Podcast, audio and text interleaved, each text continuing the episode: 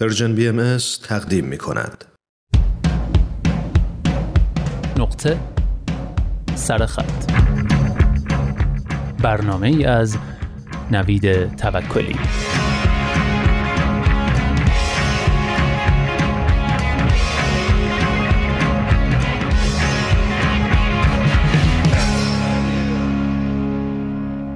دلم میخواست همین مرغ دریایی که رد پاش مانده روی ساحل به زبان خودش یک سوت میزد، رفقاش بیایند، بلندم کنند، ببرندم یک جای دیگر، یک جای دور، یک جای خیلی دور، یک مدتی رهایم کنند، یک گوشه‌ای برای خودشان بچرخند و منتظرم بمانند.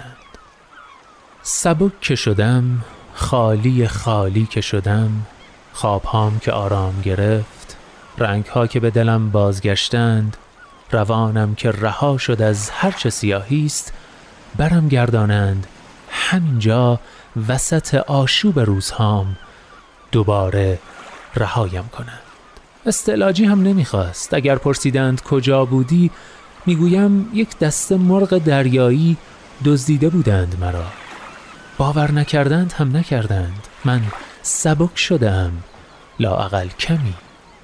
کاش میشد هر از چندی کسی بیاید ما را بدزدد، ببرد به جایی آرام.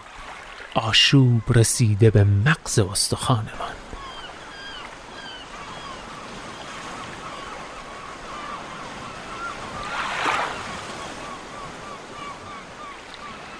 بله، نقطه سرخط این هفته رو با این میشه گفت دلنوشته زیبای ساناز امام شروع کردیم و اما در ادامه با مهدی معارف همراه میشیم تا ببینیم جریان کتابی که اخیراً خریده چیه.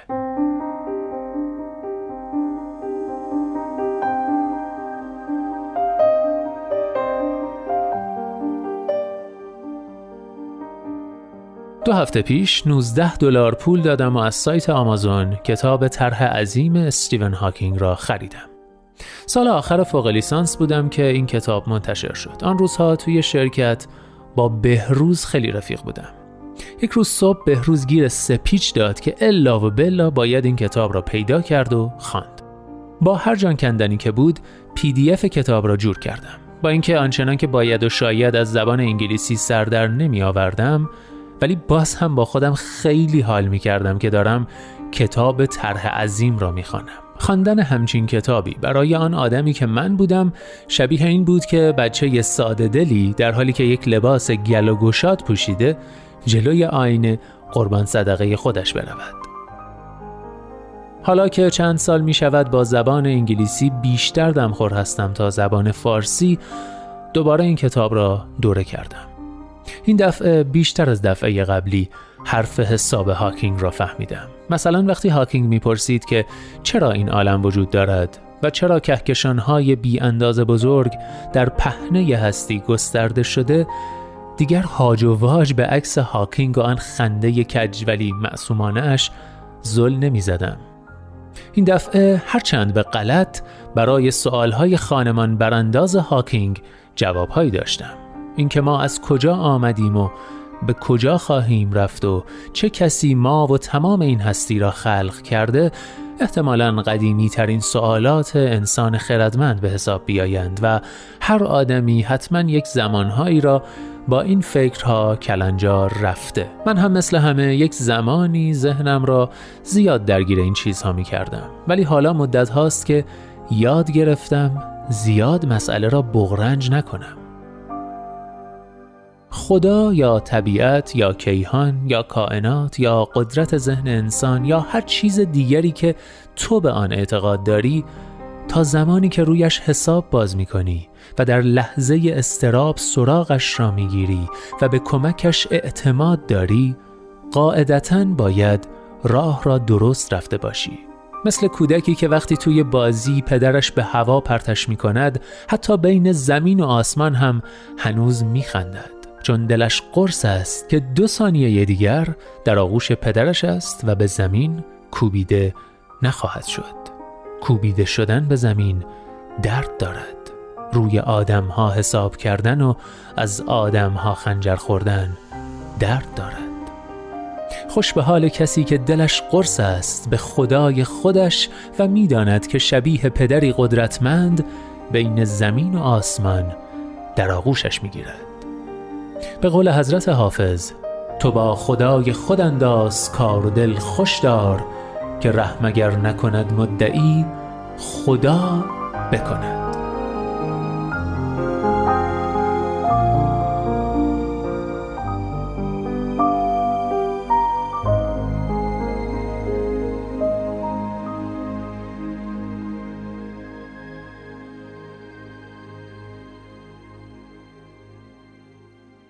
بله، که رحم اگر نکند مدعی خدا بکند. امیدوارم که راه و درست رفته باشیم و حالا که آشوب رسیده به مغز و استخوانمان، ته دلمون قرص باشه که به زمین کوبیده نمیشیم. البته امیدوارم که واقعا هم به زمین کوبیده نشیم. اما آخرین یادداشت امروز، یادداشت دیگه از مهدی معارف، یادداشتی با عنوان واو مثل وطن.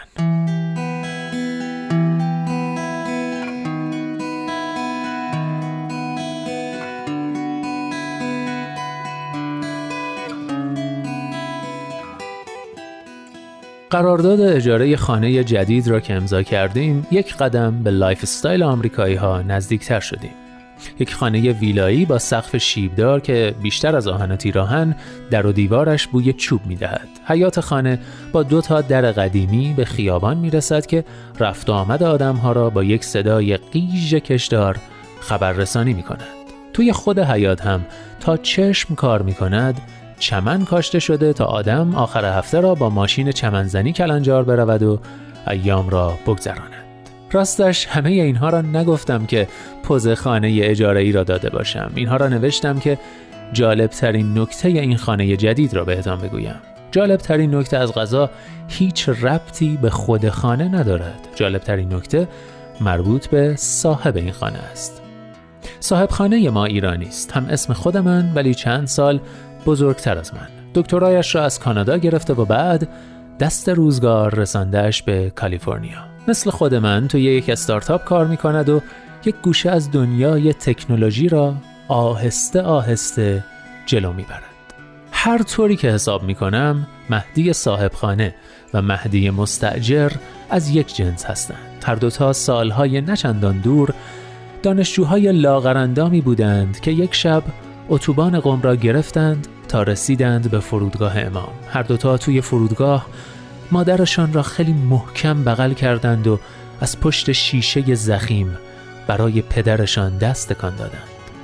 هر دو نفر همزمانی احساسهای متناقض ذوق و دلشوره را تجربه کردند وقتی که چرخهای هواپیما از خاک ایران فاصله گرفت.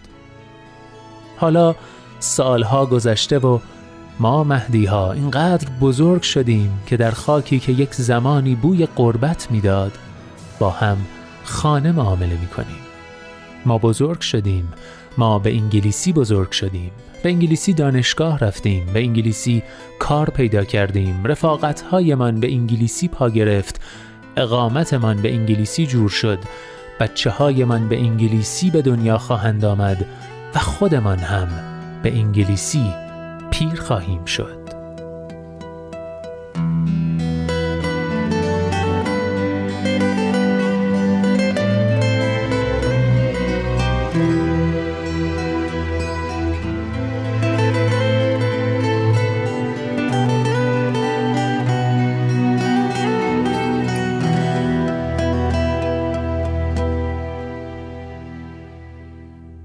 به ذوق و دلشوره تمام مسافران اتوبان قم فکر می کنم و یاد جمله‌ای می افتم که این چند روز بیشتر از همیشه توی مغزم رژه می رود. هیچ کدام از اینها نباید وجود می داشت.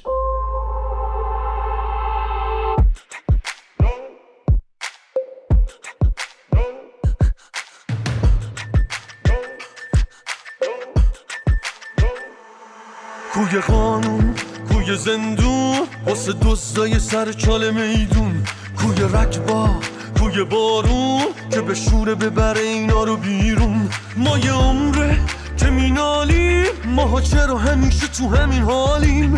ما رو گشتی آخه مشتی چی میتونه باشه تو جیبای خالیم؟ ما یه عمره که مینالیم، همه بعدشون ما زخم کاریه، اینو واسه ما یادگاریه، خندمون نسه گریه زاریه، دیوونه خونه، بعدشون ما زخم کاریه، اینو واسه ما یادگاریه، خندمون نسه گریه زاریه، دیوونه خونه.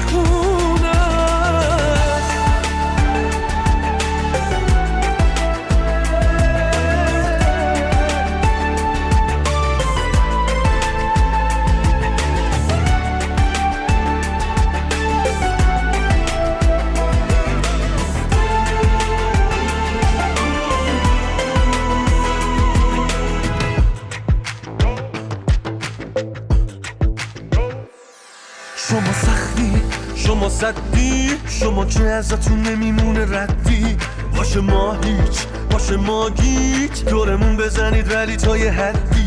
ما سختیم، نمیسازیم، ما فیلمای با پایان بازیم، ما دردیم، ما نیازیم، ما مثل پول آب و برق و گازیم، ما دردیم، ما نیازیم، همه بعدشون ما زخم کاریه، اینو واسه ما یادگاریه، اندمون نسه گریه زاریه، دیوونه خونه، بعدشون ما زخم کاریه، اینو واسه ما یادگاریه، خندمون نسه گریه زاریه، دیوونه خونه.